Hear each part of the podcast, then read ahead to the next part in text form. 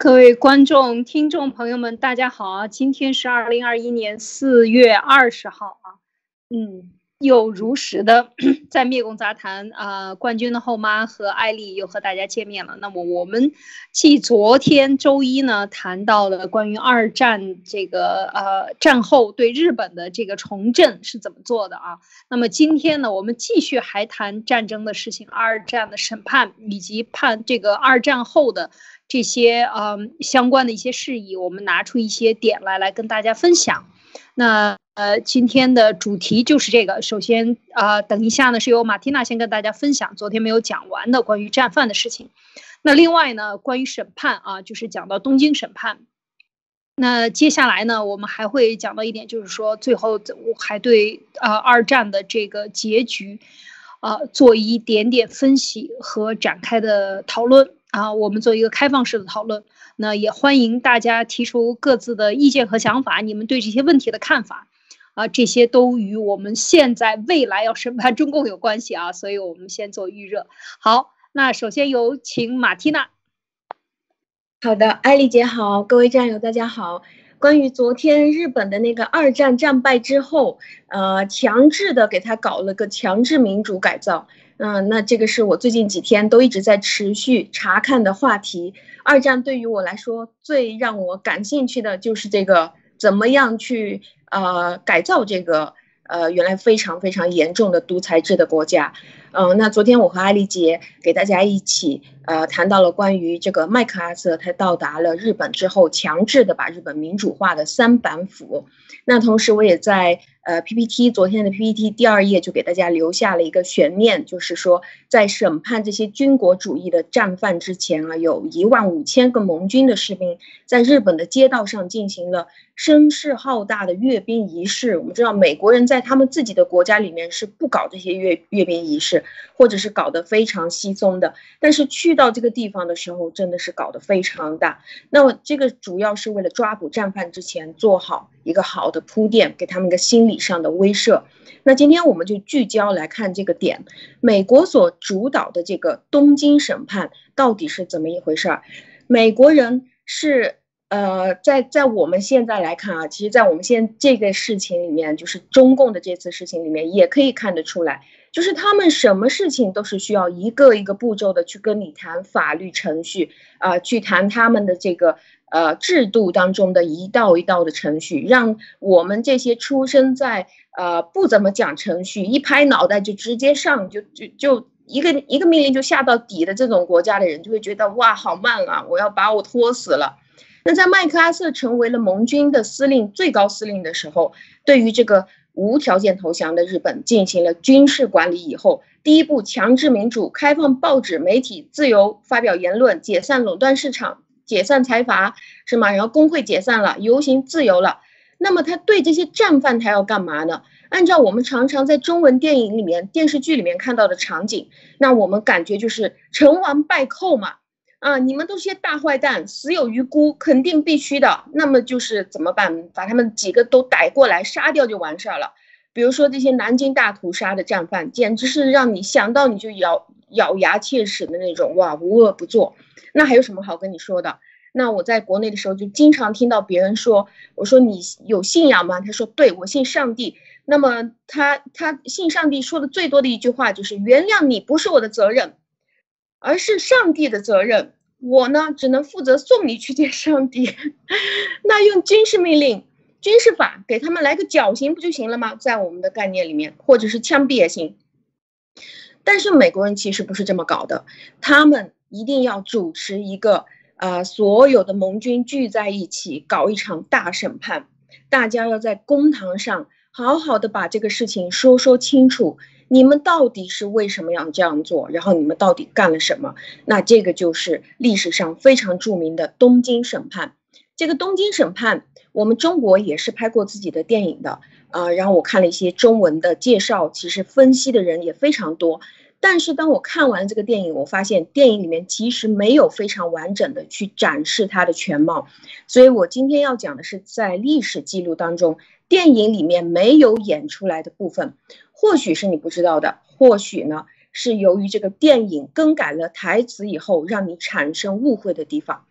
首先是这个东京审判，以很多的大政府国家的观点来看，就简直没必要。其次呢，如果从法律的角度观点来看，你硬要讲他们是在从法律为出发点举行的审判，其实这个也是非常牵强的一件事情，因为东京审判必须要以法律为依据来审判这些罪犯嘛，但是审判这些反人类罪犯。就是之后定为反人类罪犯的这些这些人，他们做的事情在当时来看是太出格了。那这些东西在之前根本就没有法律。这个也像现在的共产党，他们所做的所谓完美犯罪，就是已经跳脱了现在人类所有的历史，呃，所有这个法律历史当中的法律。那怎么办呢？美国当时就召集了盟国。各个国家的法学家，当时有十一个国家嘛，那就大家现场都已经把战犯叫过来了，现场撰写了一部审判相关的法律。我们等一下怎么审？我们先来写法律，然后再依据这部法律开始去审判他们的罪犯。那当时这个战胜国，就比如说澳大利亚、英国，还有中华民国、有印度啦这些国家组成了一个法官团。每个国家出来一个大法官，然后这些国家又再找出来了一些人，组成了检察官团。这个检察官团呢，是负责来先起诉这些战犯。那这些战犯自然呢，就根据这个欧美的法律，他们自然也可以去申请辩护律师来为自己辩护啊，为自己逃脱罪责。但是辩护律师他也需要依据法律来辩护啊。那这些法律又是哪里来的？又是。呃，这些检察官团在起诉之前先商量出来，先写出来，其实都是临时做的。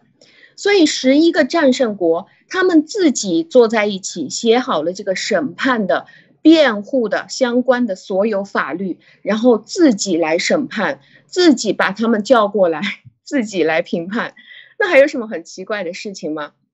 就是在这个法官团里面的印度法官，当时。跳出来了，呃，那么在在我说这个故事之前，我想请问阿丽姐，你有什么嗯想分享的吗？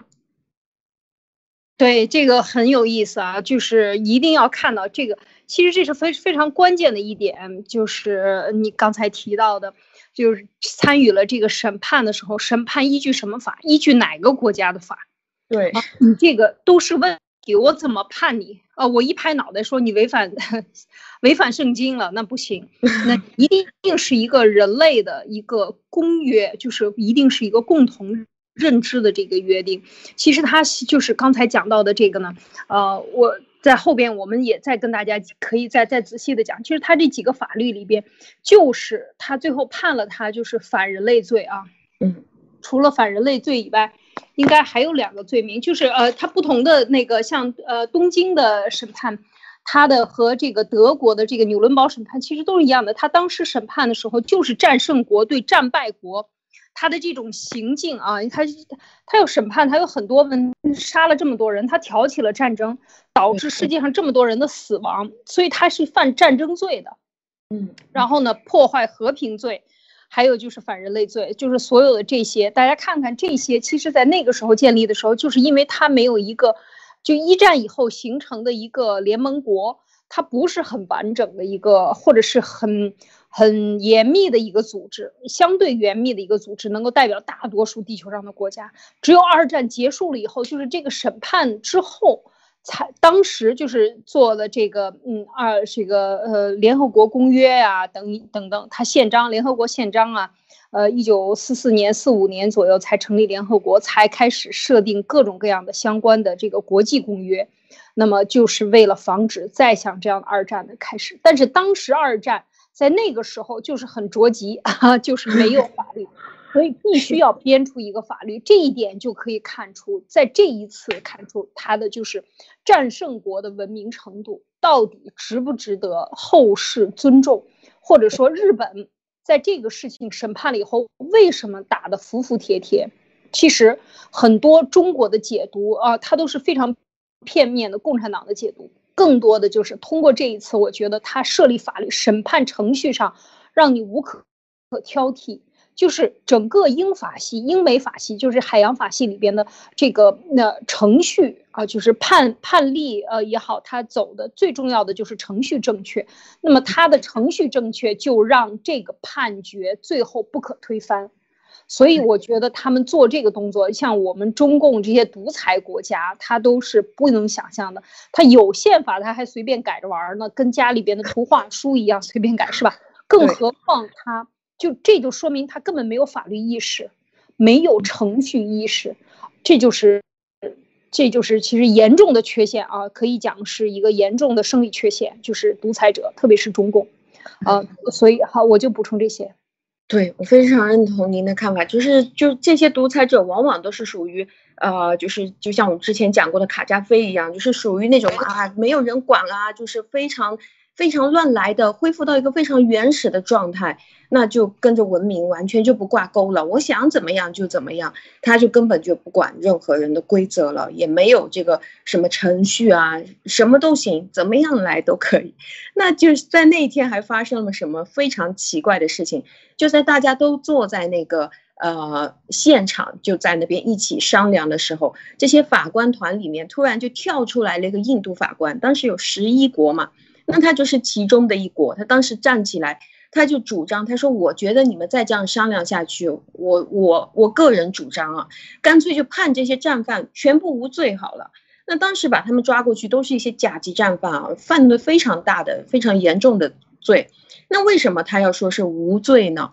他说：“你看，我是一个法官，我是真正的这个呃法律行业里面的人，我认为我们既然。”所有的人要坐在这边讲法律，那我们就应该要按照法律去办事。我认为法律里面最重要的就是公正的，而且是公平的。那我们现在你看，我们法官团的所有法官，还有我们的检察官团的检察官，我们所有都是战胜国组成的。那这个对于战败国来说，哪里有公平可言呢？他说，那如果真的要公平的话，我觉得。我们所有的法官或者是检察官，既不应该是战胜国的，也不应该是战败国的。我们至少应该是没参加过这次战争吧？那或者是我们是一个不相干的第三方国家来组成的法官团、检察官团。我认为这个才开始有了一点点的公正性或者公平性。他说。呃，另外呢，我们从人类的道德角度来看，就如果我不是一个法官的话，我看这些人当然是邪恶至极的犯罪分子。我这一生人没有看过那么恐怖的，啊！但是从我的法律专业的角度来看，我认为法律就是让我不要凭我的感觉去进行主观判断。我怕你有什么罪，你你这个罪叫什么？现在编出来，然后你要判多少年？这个都是现在我们自己捏造出来的。他认为，那。他就说：“我觉得我们现在这个法庭，啊，看着大家都坐在这里很像样子，但是其实不公平的，呃，而且呢，我认为法律也不能现场写。我们，呃，按照法律的规则是，我们要先写完了以后颁布这个法律，让别人知道。那么这个人如果是犯了我们所说的法律上的罪的话，他就是违法了，我们就把他抓过来。但是今天我们面对的情况是相反的，这些人他们先犯罪了。”然后让我们受不了了。我们现在大家在坐在这边去拟定说怎么办？他搞了这个事情，我们该判他什么罪？所以他说这个完全就是倒置过来的，先犯罪后拟定法律啊。那么这个也是不公平的。所以他说，我认为这个事情从法律的角度，还有从严肃性、公平性的角度，都是很成问题的嘛。那当我看这个印度的，因为。日本也出过关于这个印度的大法官的书啊，各种各样，国内也有很多关于他的说法。但是当我看到他话说到这里的时候，我我个人真的感觉非常意外，就是这个是一场由美国主导的东京审判，美国说我们一定要去审判，但是居然就在十一个盟军里面，也会有成员国的大法官就直接在法庭上公开跳出来跟大家所有人唱反调。就好像谁都没有商量过一样，而且他讲的那么头头是道，很有法律专业性。那这样的反调一旦是大声的唱出来了以后，确实当时就让大家哑口无言了。那这所有的大法官都被他惊呆了，就说：“哎，那你说的很有道理啊，那你说怎么办呢？”就问这个印度法官，他就说：“我看呀，干脆现在就下令把这些战犯现在拉出去毙掉好了。这个是他的想法，那不要搞审判了，搞得一本正经的，自己为难自己干什么呀？那说到这里的时候，想问一下阿丽姐，你有这个很有意思啊，呃，要不然就是无罪，要不然就拉出去毙掉。其实说的 说的，他他里边讲了一个非常重要的一点，就是程序是先有法律，然后你违反了这个法律，然后就判你。但是他现在是先犯罪，但是这个罪呢，在过去的历史上，在世界范围的影响上没有过出现过先例，所以他一定要立一个法，然后才能够判他。你不能无缘无故判，否则你就是跟他们一样，因为你也在无故的杀人。虽然他杀了人，但是你不应该用他杀人的方法去杀他，这就是他的一个呃逻辑关系。那其实我觉得现在我想到的是，现在中共它的这个超限战生物武器，之前路德社也讲过，就是没有对生物武器进行过超限生物武器的定论，所以你不能抓他，你也不能判中共。这个就很多人不能够理解，其实是同样的道理，就是在他要先有法律在前，然后你犯，现在是因为犯了，所以他要去为这样的一个超出历史经验的犯罪行为。他已经具有杀人的行行为了，而且因果都找到了。那么这个时候给他定罪应该怎么做？程序上怎么补上这个程序？而怎么样进行全部人同意的情况下来进行这个审判？我觉得说的他他说的很有很有这个很意外，但是觉得站在他的一个法学的角度上来讲。站在人类过去经验上的角度讲，就是这样的。他很多时候判例法就是因为有了这个先例，所以就按照这个先例去执行。那么这个先例的判决一定是有很多，比如说像美国最高大法官决定啊，这个是应该怎么样判，多少个法官来判定认定他才行。而这些法官从伦理学、从道德、从人类角度啊，从社会各个方面、政治、法条、宪法。全部都有不同方面的这个解释的时候，最终来给予一个判定。其实他们就是等于，嗯呃，代表上帝在人类的最公正的人，所以他必须要这样去说。我觉得也是很有意思，也值得反思。是的，所以就呃，就我我再来对比一下，就是当时如果是你去看那个中国拍的叫做《东京审判》的那个电影的时候，你就会注意到这个印度的这个大法官他说。台词并不是这个样子的。那我们的电影是怎么拍的呢？电影里面的他的台词，他说的并不是说我认为这个不够公正，所以让他们呃，就是我们在法庭上我们定他无罪，但是我们在呃人和人之间受不了对方的这件事情上，我们把它毙掉，是吗？但在电影里面的台词，他说的是我们根据成王败寇的规则，我们应该把他杀掉。所以你真听完了这种台词以后，你就觉得啊，这个真的是很中式的台词啊，大家就觉得哇，原来印度人也是这样的，这个法官说话也没有什么水平嘛，就跟我差不多。但是实际上，当你实际去查那个辩护词，你查出来是刚才我跟你说的。所以这里主要讲的是两点，第一点就是他强调的是法庭的公正性，第二个就是应该先干坏，呃，应该。这个先拟定法律，然后再来判断这个人干的是什么坏事儿，然后再来，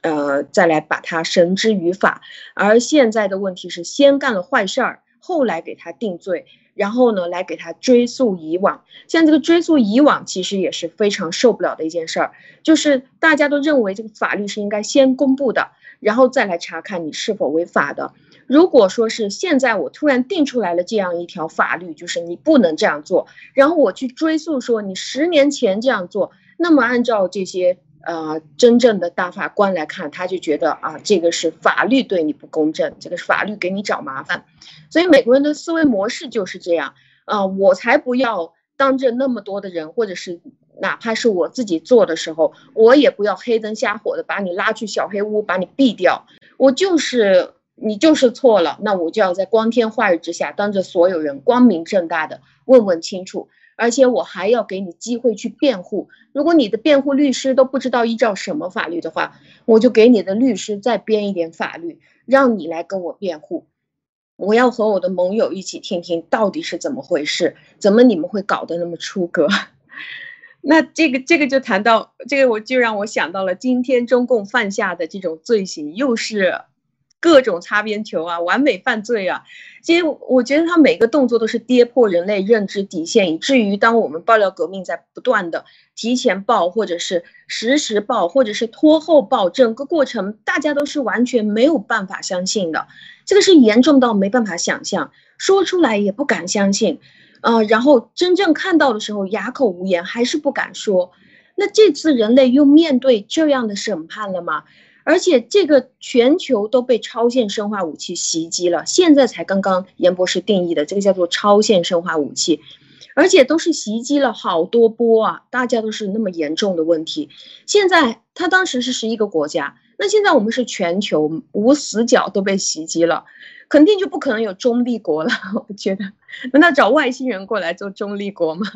那这个您您怎么看，艾丽姐？对，这个会是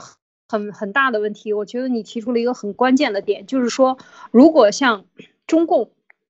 现在的这一次超限生物武器，如果立法，比如说美国立法，现在严博士已经提出了超限生物武器的概念，超限科学误导的概念，呃，第二篇、第三篇。的论文，那如果这两个概念由盟国或者是由美国为首的这个北约或者是这些国家呢认定了，而且根据他们的情报最后认定了，然后把这个呃立法，把这种袭击方法立法，那这个时候再实施打击，你想是什么概念？那么就是说，所有的被受害者他可能都会以此立法，或者是说这些国家联合起来共同认定啊。某一个国家，比如说美国，他立的法就是我们大家现在要执行的。那这个时候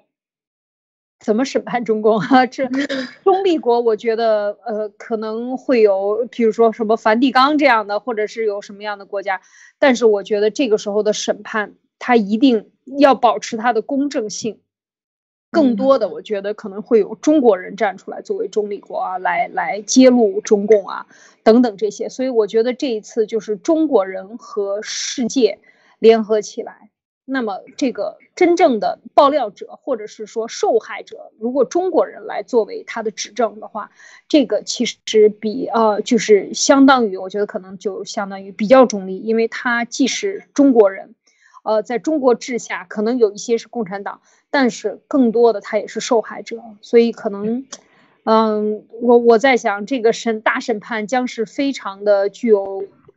具有想象力的，非常具有这个挑战性的这样的一个审判，因为中共的这一次范围之广是是实所未有的啊，杀的人数之多也是历史上没有的，而且他还正在犯罪当中，所以我觉得这就是和时间赛跑的一个过程。那最后他怎么被审？那一定会被审的。但是，呃，我觉得是肯定还会用类似的方法，他不会用中共的那种邪恶的手段去把中共，呃，这些大部分的这个甲级战犯或者是乙级战犯，就是做这些投毒的人和这个指挥者，像习习近平这样的，会呃怎么处理？我觉得会给他一个审判，也会给全。全世界一个警醒。其实这个审判的过程，他的生命本身存在。如果他已经战败了啊，他的生命活着还是死着，其实并没有太大的意义。只把它展示出来进行大审判，我觉得它的意义更大，就是给全人类的这种警醒。啊，是的。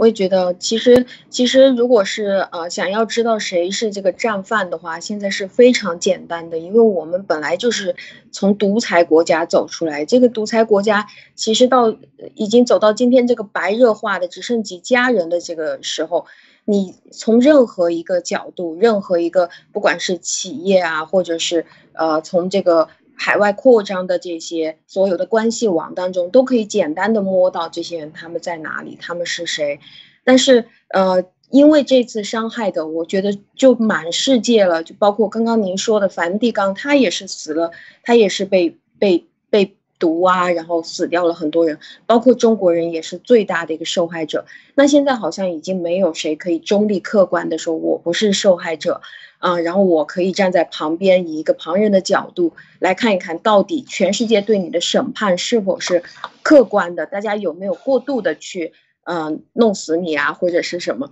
这个就是在之前的这个时间里面，当我们很多的中国的同胞，我们非常呃心急如焚的，每天都在呃，就包括我自己啊，我在做很多的视频的时候，我也拼命的去找无人机啊，去找那个小爆头的那个东西啊，地火飞弹啊，就是就就。以当时就觉得，哎呀，他们已经做的太过度了，必须要赶紧把它灭掉。所以就很多人就在高喊着，赶紧爆头吧，无人机快上去吧。呃，但是在在我们已经急成这个样子的时候，美国人考虑的是说，不要，我们要活抓它。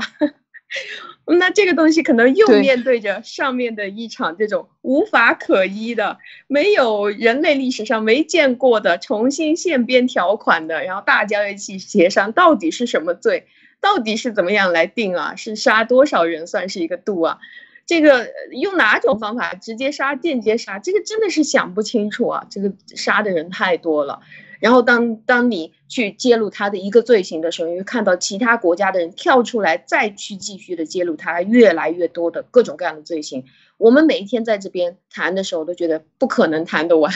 就每天只能谈一个小小的点。对，是的。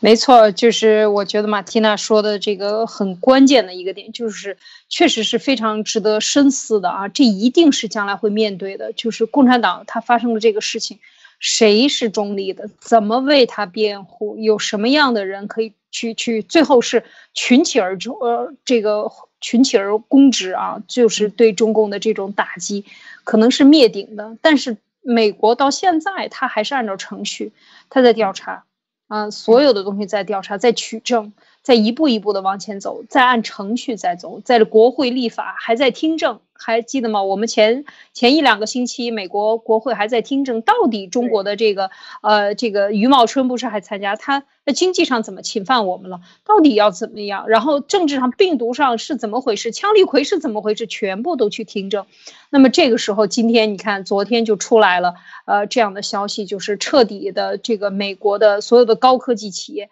在经济上给我们造成了这么大的影响，完全是无缝的。有任何缝隙，利用你民主的缝隙就来你这个国家进行偷盗，那算了，我们干脆一刀切，彻底让他走出。你看他对中共的打击，你别看他前期准备的时间长四年，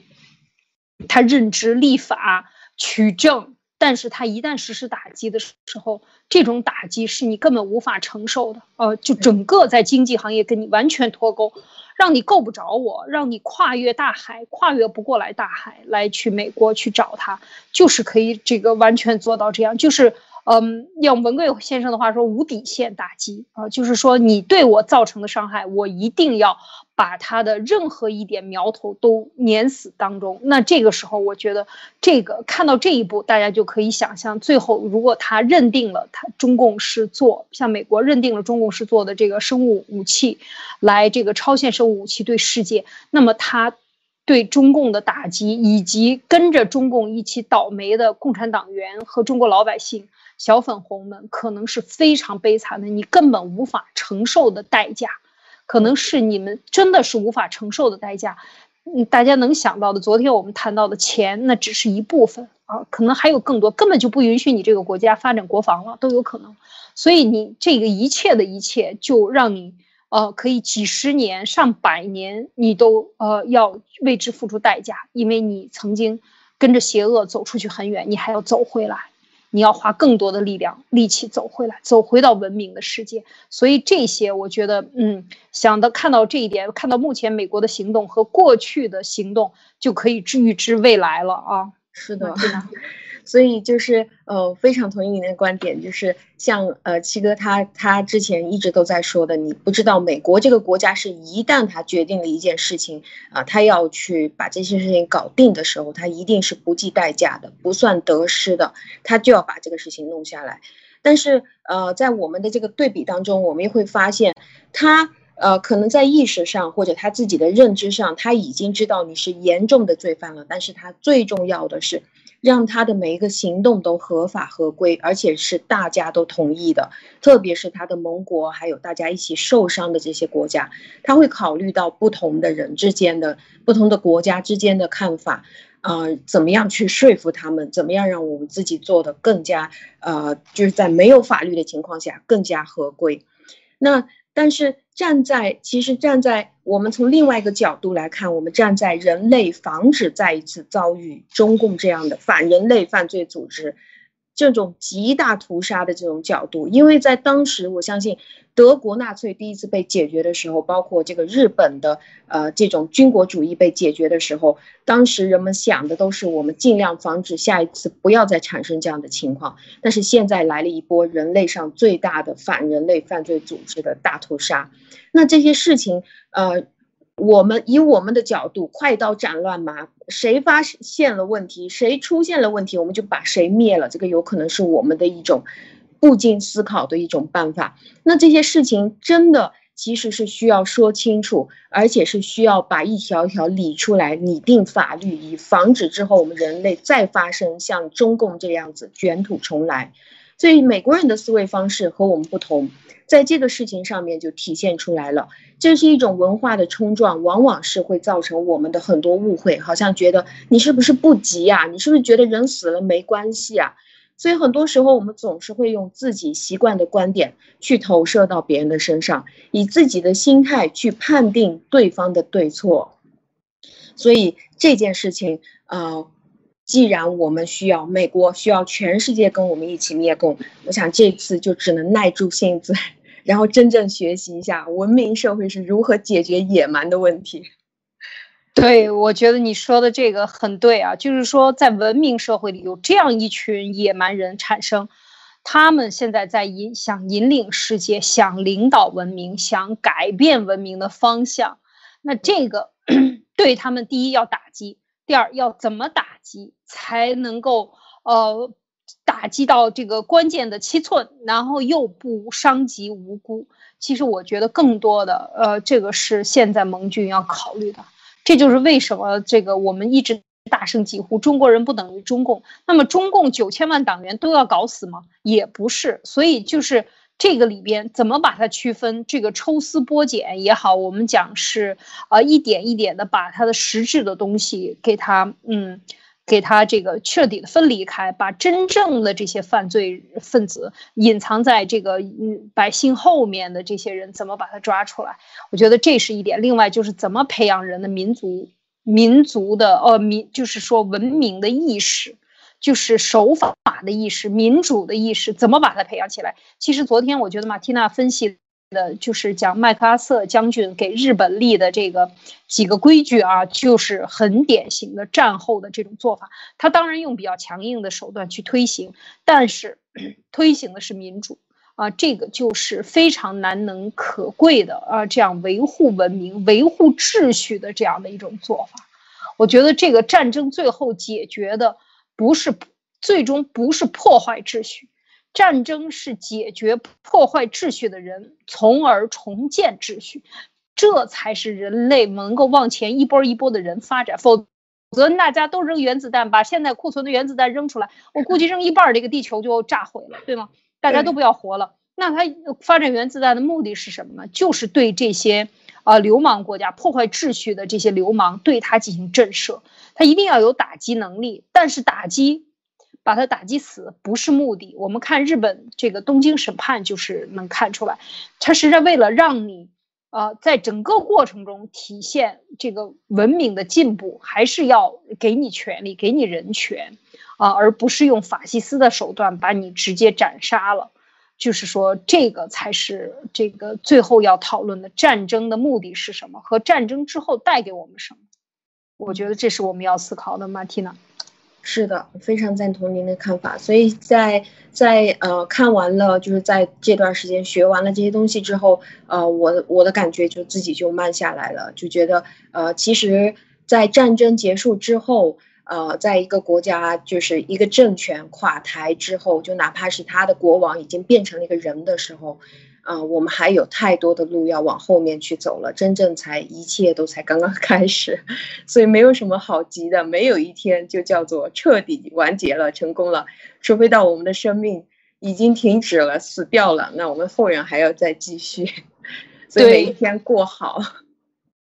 对，我觉得这个是非常呃难能可贵的，就是很多的战友都非常常的着急，嗯，他都想用中共教给他的思维模式来解决中共。其实这个恰恰是呃不可取的，就是你过度的着急，这个一定啊要知道欲速则不达啊，一定它是按照程序来，时间发展。过去一百年都没有在过去的这个呃四年里发生的这种对中共的抵抗、全球的抵抗以及中共的做毒有这么这么的密集的发生，这已经是超快的速度了。所以，嗯，所以我们一定要耐下心来。另外呢，就是想我想说的，呃，我们还得分清楚，在历史中学习，静下心来学一学，把速度放下来，把这个急迫的心放下来。做好每一天的事情，其实你每天走一步，你一年就走非常远了，就可以走非常非常的远。所以很多人着急，把希望、把压力都放在文贵先生身上，说你得快点儿，你得这么干，你得那么灭共。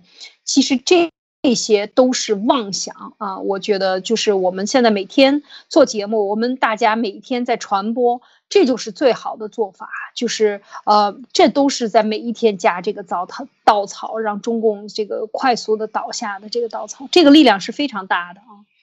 呃，我也想这个继续再跟大家分享，就这刚才的这个话题呢，还想跟大大家再讨论。刚才我们已经说到了这个问题，就是说这个战争结束后，到底是要建立一个战争的目的是什么？就是战争，当然解决解决掉这些破坏世界秩序的人，这是首要的目的。用迅速的战争的手段，用火战、热战的手段和各种战争的方法，嗯，就是包括像原子弹在内的，停止你继续作恶，这是第一。第二，停止你继续作恶以后，那么怎么收拾你作恶后的残局？啊，这个也是要的，要的就是社会这么多的损伤，谁来承担这个补偿？呃，给谁给这些生命做出补偿？怎么样去安抚这些人受到的伤害？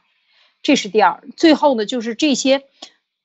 这些有作恶习惯的民族或者这些国家，怎么样让他再也不受、再也不做这样的事情，不要再做了。其实我觉得，像二战就是特别好的一个战后秩序的恢复啊，以及战后形成的这个，都值得我们思考。其实就是去。呃，完成这三个，总体上讲就是维持世界秩序的和平。因为战争这个二战的里边，德国和日本，它都是违犯了违反和平罪啊，都是都是有违反和平罪的啊。因为就是去主张去挑战的，这都是违反人类的一部分，这是不应该的啊，人类不应该杀人类。所以呢，其实今。天呢，我先开始给大家分享一点，啊，这个第二次世界大战以后呢，催生了世界的两个阵营。第一个阵营呢，就是我们看这个，呃，在审判之后呢，就是催生了这个英美法日就战战胜国一派。那么，其实，在东欧也形成了一个呃非常大的，因为苏联也是战胜的。苏联战胜以后，但是大家知道，当时还是有斯大林在。斯大林是一个非常狡猾的这样的一个。投机分子啊，也是杀人犯啊。斯大林是个杀人犯，他这个呃呃，在一九四五年的时候，知道大大家他什么时候参战吗？二战是投下第一颗原子弹以后，他才参战。呃，第一颗和第二颗原子弹就差了几天时间，那个时候他宣布对日参战，主要是进驻啊，把日本从东北。中国的东北赶出去啊，需要他在这个中国的这个力量上呢，去，呃，参与一部分力量。其实他就是一个完全在日本，呃，穷途末路的时候，在这个呃已经到了最后的时候，他就就踹了一脚给日本。他其实也是一个投机的分子参与了。那么他，但是这个之后呢，他就算是战胜国，所以他也参与了这个利益的分配，或者是说他有一定的话语权。啊，事实上，当这个二战以后呢，形成了这个共产主义呢，就是非常大的扩张，就是苏联的红军以及苏联的共产国际的力量，它是很大的扩张的啊，在整个的这个呃，用丘吉尔讲的这个铁幕啊，就是在东欧和西欧之间画了一条线，就是这些国家，东德。波兰、捷克、匈牙利、南斯拉夫、罗马尼亚、保加利亚、阿尔巴尼亚，我是从北往南就是这样列出来的，给大家。你看，它就是形成了一道屏障，整个的这半部分就是西边就是民主、自由啊，东边呢就是依据就是受俄罗斯呃当时的苏联保护的这样的一一些国家受它影响，当然他们也有反抗，但是反抗就镇压你啊，就是就是共产党的那共产主义的那个那那一套做法，所以这是他的第一个催生了两个阵营，就是当文明结束了以后呢，其实又开始了新的一段邪恶主义的萌芽，所以这就是。对，这个就是萌芽啊，所以这就是给一直到现在，我们最大的问题是什么？就是共产主义了。那最大的集大成者，就这个斯大林死了以后，就是其实呃，苏联形成冷战，跟美国对抗。嗯，对抗他当时美国没把共产主义的中国认为是很，认为中国是可以从。共产主义国家里剥离出来的，跟苏联当然也这么干了，但是最后你发现吗？这个世界带来最大灾难的，远超过第二次世界大战的，还是共产主义。这个非常的，呃，这个历史就是觉得好像人类走不出这种邪恶、邪恶邪教的这种控制一样，魔掌好像就有一个魔鬼和和天使和上帝一直在较量。你当你看完这个历史的时候，你会真的由衷的感慨。这就是魔鬼与这个这个神神的旨意的之间的这样的一种较量，啊，这个就是历史啊，你无法说它正确不正确，你不能用这样简单的去评价它，因为它就是客观存在的。那么另外呢，嗯，我觉得就是呃，我想谈一谈就是这个审判啊，咱们说说审判啊，刚才讲到的，呃，继续补充马蒂娜的这个话题啊，我我觉得是战后的审判呢。还是呃，再补充一点，就是说他们犯了这么多罪，那么纽纽伦堡审判呢？就是刚才你讲的是东京审判，我再想补充一点纽伦堡审判。纽伦堡审判呢，呃，当时也是设定了一个国际法庭。大家知道，在纽伦堡那个地方，它是有集中营的，等于就是在集中营的废墟上，在那个地地方啊，在犯罪的这个现场啊，来开始开设的这个国际审判庭，这就有点像为什么后来我们说。对中共的审判，可能审判可能就是从武汉，呃，大审判开始，那么就是相当于过去的纽伦堡审判啊。我们说对中共的审判，那一定是在一个犯罪现场，这是一个，这现在可以讲它是一个惯例了啊。在东京审判也是，因为他的那个这个东条英机还有日本的这些甲级战犯呢，都是在东京，所以他一定要回到你的原地，然后对你，好像就是这样的一种啊，这就是一个规矩啊。那么当时就是，当然我们讲判了一些人死亡啊、死刑啊，像这个当时的总总元帅和代理总统，全部都被判成死刑了。我想说，这个之后呢，那国际审判，那我们不可能每个国家出那么多的钱，花那么多的力量，不干别的了，大家不吃饭了吗？也不可能啊，你还得搞经济活动。那这个审判还要继续进行，接下来的审判，我们看到就是德国人自己成立的司法机构。然后判定纳粹的罪行，追查纳粹罪行总部就成立了，然后就开始追查那些曾经德国的纳粹对德国屠杀德国人的犹太人干活做这些作恶的旧部，其实一直到现在都在有影响，就是追查罪纳粹罪行的这些呃这个总部。他一直在干，一直到我们看去年前年是吧？还有在这个巴西还是在哪儿南美洲逃跑去那儿的，你都九十七八岁了，也依然给你拉回去审判。审判的意义就是死和活，审判结果的意义已经不大了，但是审判本身和追查本身的意义就特别的大。就是说，二战结束后七十多年，依然还在追杀这个曾经。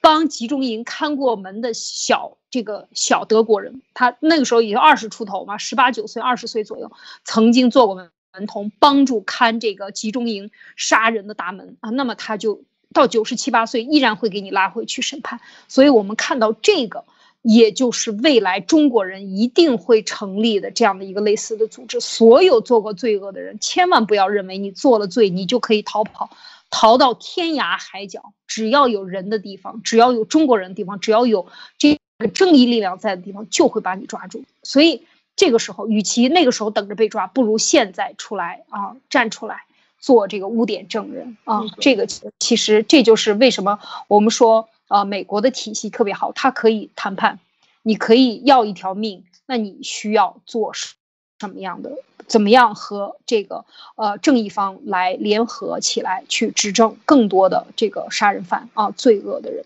那我觉得这个最重要的就是它的警示作用了。所以在这一点上，嗯，我觉得这个就是我们讲二战之后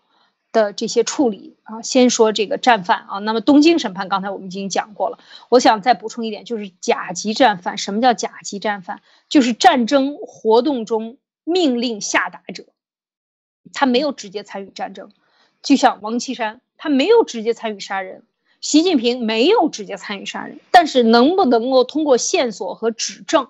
证明就是他们发出的指令呢？完全可以，是吧？他他用鸡毛信、用纸传达也是有有证人的。他把能杀掉的这些人都杀掉了，但是还是会留下证据的，有证人的。所以他们没尽管没有直接参与杀人，但是他的命令导致大规模的迫害和残残杀。这些人就是甲级战犯，所以我们看看我们的战友们，大家去衡量一下，在中国的这个高层共产党的领导人里边有多少个甲级战犯，见甲级战犯哈，是不是？除了那个中央那七个人以外，那个五十几个人、三三五十个人的那个整个的中央政治局委员是是里边的这些司法也好、安全也好，呃，这些管嗯，我们说中共的嗯。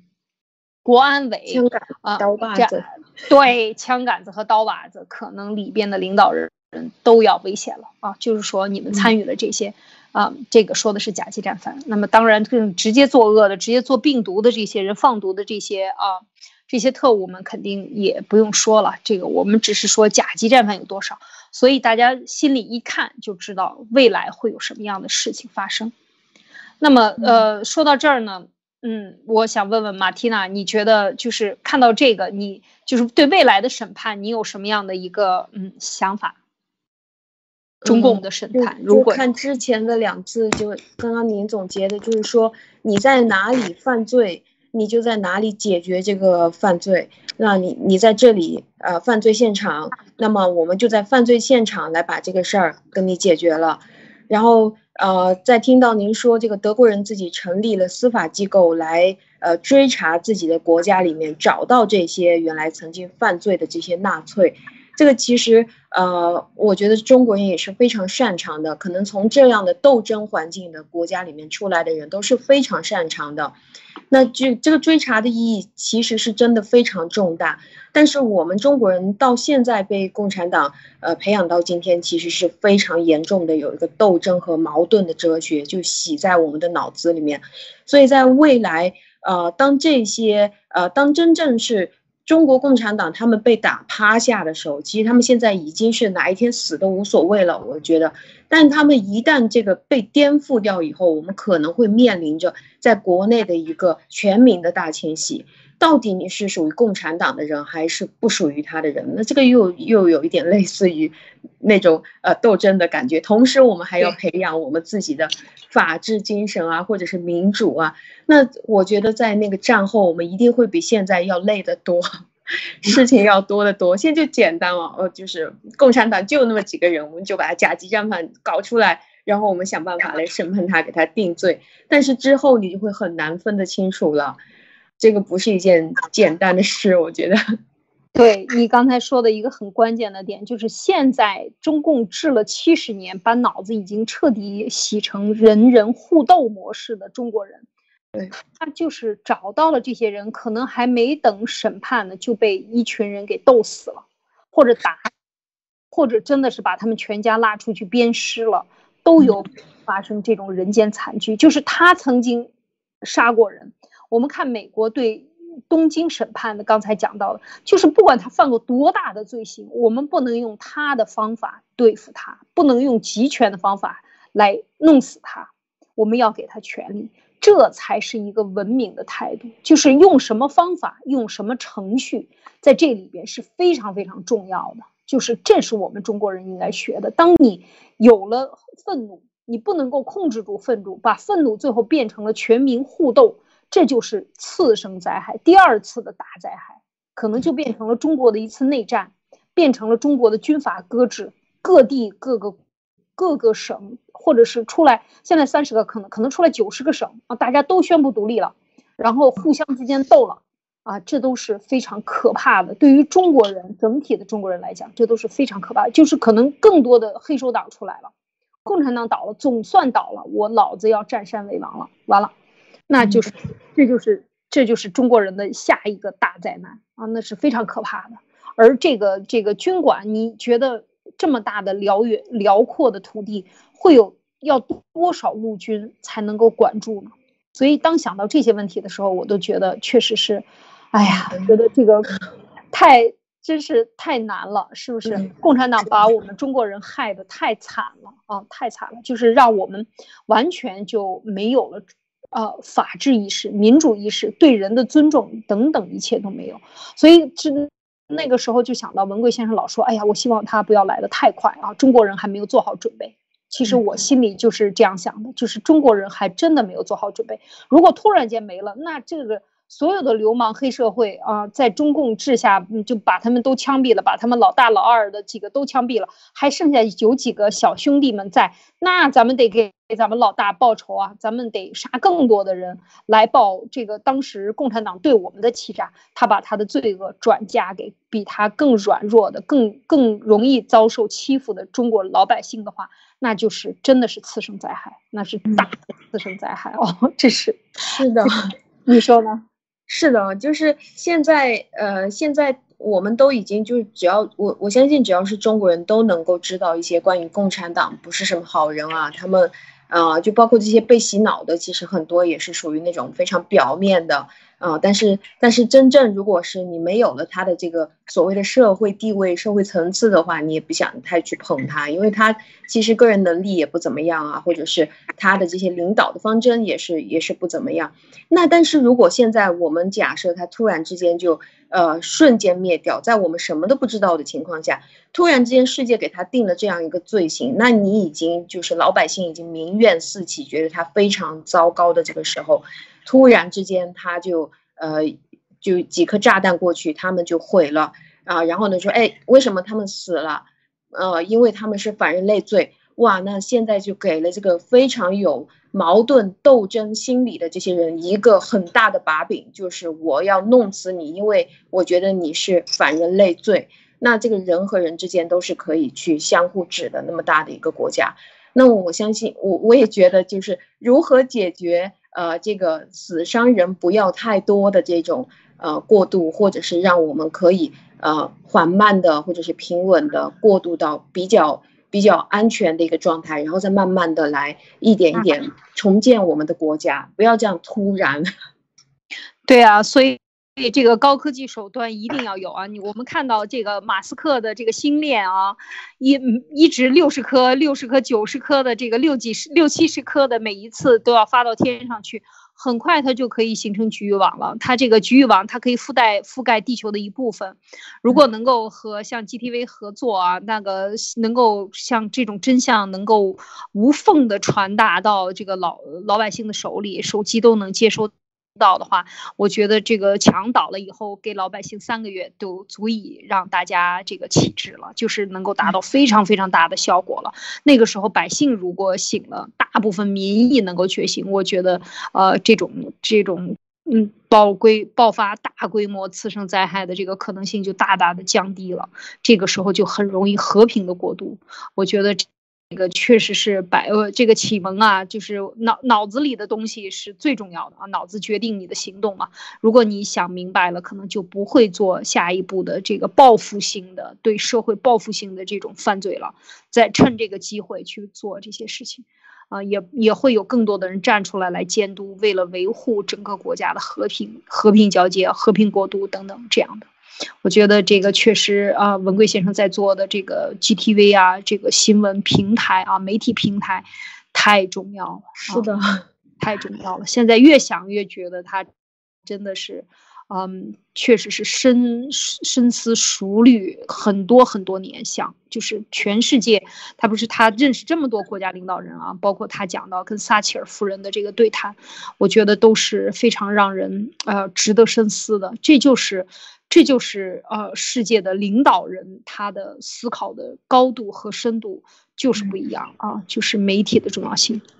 而且他提前了那么多年，我们就可以试想，如果那个时候共产党被推翻了，或者是新链起来了，我们开始有天空 WiFi 的时候，啊，我们大家可以不需要翻墙，不存在墙了，我们直接手机就可以搜得到。那我们所有中国人要看到的啊，关于我们的性命或者我们接下来国家如何发展的这些东西，全部都要听命于美国的两个社交媒体，比如说推特啊、油管啊，嗯，那么又是谁在背后控制着他们？是左派、右派？那么其他国家如何要来加入这这件事情呢？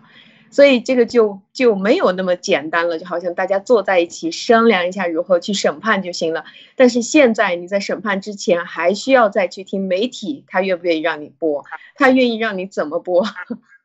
对对，呃，而且这个文贵先生已经爆料了嘛，就是说这些所有的三大媒体巨头啊，基本上都被中共在过去这几年里。渗透殆尽啊，就是通过股份也好，通过各种方法也好，已经买下来整个的这个在地球之外的无形的一个大网，已经都秘密的织好了啊。就是我们能够行动，就是得益于呃文贵先生四年前开始这个爆料。来来唤醒更多的人。事实上，他的爆料，我觉得就是，呃，其实佐证了很多，包括原来像法轮功，多少人认为都听信了中共的宣传，是吧？但是当文贵先生证明说他就是这样的时候，你才想想，哦，真的，原来像我本人，我就是看到那个什么自焚的呀，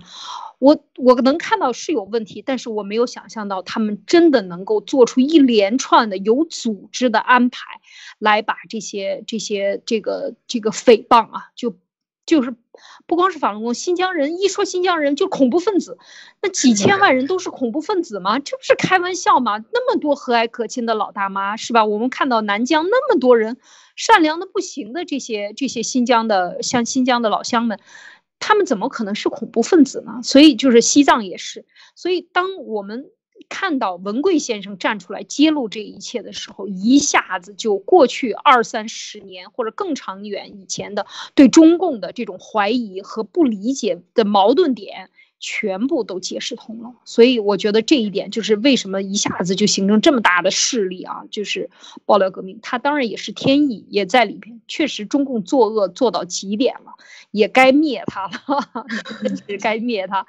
那么好了，这个这个闲话又说了一点，那么回到这个主题上来啊，就是第二次世界大战呢，催生的呃这个国际新秩序，我我就是想还是想回到这个问题，就是我们。世界大战最终不是要灭掉地球上一部分人，那你又成了通过战争灭掉这些战争分子啊，反人类罪分子，然后再犯一次反人类罪或者种族灭绝罪。这个我觉得应该不是世界的方向，也不是世界大战的最终的决定的方向。我觉得包括现在我们看到的这个对中共的追责，也不是这样的，以这样的这个为结束。那我们就直接把中国人都杀了。或者把中中共九千万党员都杀了就完了呗？那直接这个斩首就行了嘛？啊，我觉得还不是这么简单的，确实是，嗯嗯，应该讲，嗯，是可以看出来，就是这个它是为了催生一个新的国际秩序啊，形成新的国际秩序，它是一个动态的过程。那么你看啊，呃，我这里边总结了几点，马天还可以再帮我补充，就是第一呢，就是它的源头就起源于这个。金本位的崩溃啊，金本位的崩溃，然后呢，最后结束以后，形成了以美元为体系的一个国际贸易的比较通畅的一个贸易秩序。因为当时二战之前和二战之后，最大的需求依然是贸易的。打开各国大门，那个时候没有贸易协定的，没有什么关税，你你你收我这个这么多少钱关税，然后我我对等应该收你多少钱关税，没有这样一个国际组织，所以当时大量的需求就是战后的复苏呢，大大家需要交流，需要加快交流，就在这个二战之后呢，就是有了电报体系啊，整个施威夫特体系啊等等，全部都已经有了，那么这个时候就是美元的。美元的体系也成这个流通了，最后就认美元，全世界认美元。那么全世界希望顺畅的搞贸易，那么搞贸易呢，就形成了一个贸易当时关税总协定啊，到后来的这个 WTO，其实都是为了完成世界能量物资的这样的一个沟通啊交流。然后税务、关税啊，平等啊，就是维持平等原则，就是你在白糖上收我百分之二十，那我在白糖上从你们国家出口到我国，我也收你百分之二十。那中共就讲到了这个，在川普时代为什么要打他？这整天说贸易战，战什么？根本就没得可战，就是因为中共耍流氓。嗯，美国收他零关税，他收美国四十，先从二十开始，十。二十二十，看你没反应，没有抗议。二十五，二十五，然后不行，四十，有的地方就升到更高了。那这时候美国就吃亏嘛？你想，我的货到你的国家，你收百分之四十，是吧？买的人就少了。那你的货到我这儿来，我零关税，我的人又消费力这么强，我肯定买的多。最后就变成你向我倾销，最后就变成贸易贸易顺差，对中国中国的贸易顺差多赚美国的外汇，每年五千万五千亿，五千亿呀！一共六千亿的贸易顺差，全世界其他国家加在一起才一千亿，美国就占了五千亿到五千五百亿。到最后的时候，你想一想，这是什么概念？就是从美国抢钱嘛。对，你说这是不是不平等嘛？这谁制造的不平等？凭什么去骂川普总统？这是，这就是二战以后要建立的这样的一个平等的、相对平等的这样的一个这个国际贸易环境。和国家与国家之间的环境不再有这种独裁来对另外一个进行倾销，不要做这样的事。而中共它就是破坏秩序的。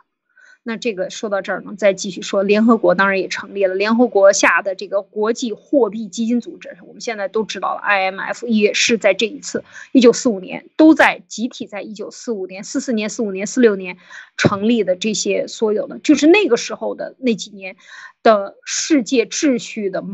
鉴定就有点像今年，或者是说去年底到今年，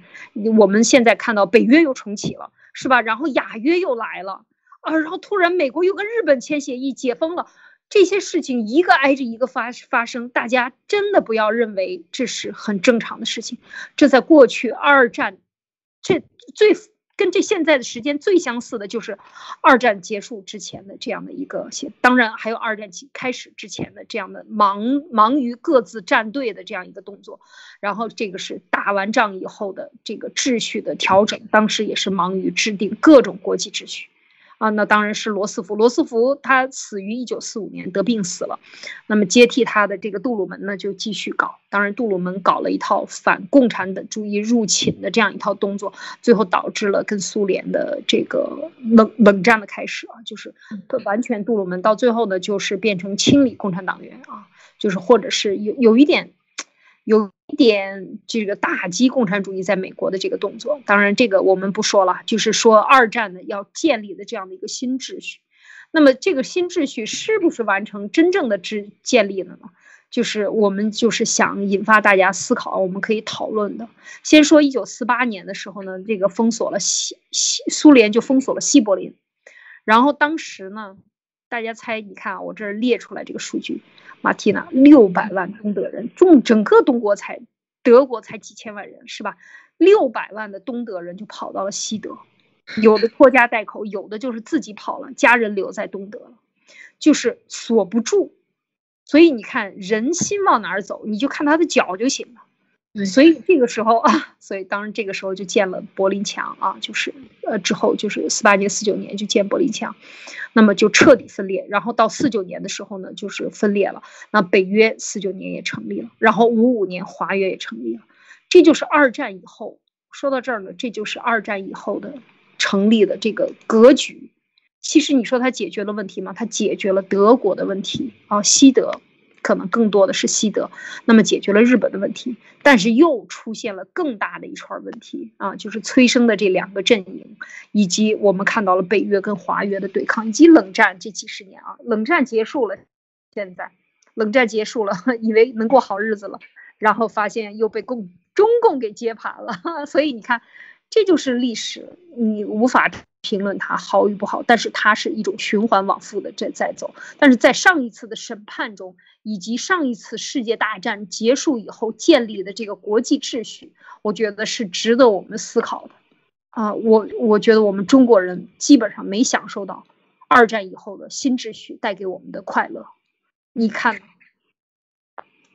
是的，我也是，我也是这么看，就是呃，在在，因为因为全球嘛，谁哪个国家或者是哪一个人或者是哪一哪一群专家能够坐在一起，当时可以看到，呃，当建立了这个整个呃二战之后，全全球的这些世界贸易组织啊、货币组织啊，然后全球认定了就是啊最让大家可以信得过的这个美金作为了。作为全球的通行的货币，然后大家去搞一个关税，我们平等啊，然后呃，这个呃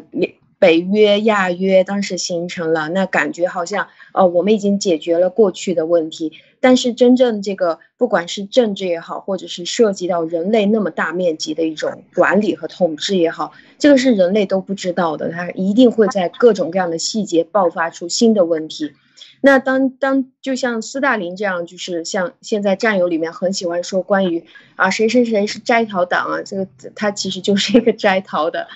就是就别人都已经打完了，他过来说哦我也跟你一起赢了，那就是。邪恶的这边势力，他也在拼了命的在这里跟你跟你一起去摘桃啊，去跟你分这个果实，而且他也趁着这样的一个风头，他也想发展自己，不断的发展自己。所以邪恶在被打垮了之后，也在拼命的钻空子。你建立什么，我就违反什么。啊，你只要有任何的漏洞，我马上就钻进去。它比你研究的还多，那所有它钻进去的地方都是你的系统漏洞。但是这个又涉及到全球那么多的国家之间的互通。那相信在这一次我们人类有了同样的一个天空 WiFi 之后，可能会不知道会不会稍微好一点哈。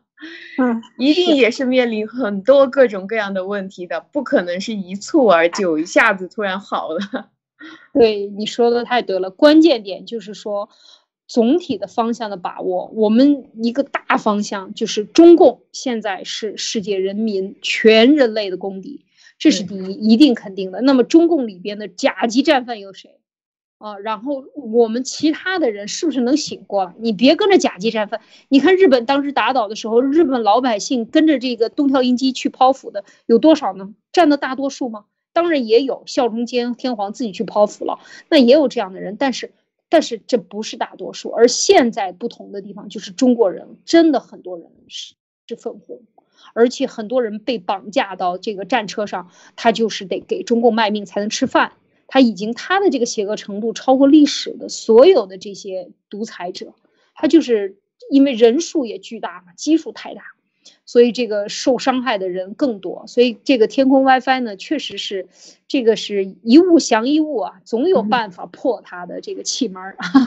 所以这个天空 WiFi 就是针对中共的防火墙来的，一定能拆掉它啊，一定能破解它。所以这个呢，我们还得抱有信心，这个要要在。中打倒中共之后，灭了中共，解体中共之后呢，再有多长时间的恢复，我们不得而知。但是我们一定要保有信信心啊！要知道，马蒂娜刚才说了一句实话，那个时候一定比现在忙。啊，这就是为什么我们要做一些心理学节目，做一些历史节目。我们希望呢，在未来呢，我们的战友帮我们去传播，或者我们的战友自己去做节目，去传播类似的内容，然后能够帮助到国内墙内的战友们，啊，和这些呃有真的是想不明白的人。那这样的话呢，就可以解惑了，释然了，那么就不会跟着中共去送死。这是我们要的，是吧，马蒂娜？是的，就是现在你跟着他过去一起送死的话，其实，嗯，有可能以后你会更累，有可能他会带走了你认为现在最重要的东西。因为当我们去学习一个货币有关的常识的时候，当呃七哥他讲到关于货币真正它它的价值在哪里，你看到这个钱上面印的是谁啊？由于大家对它的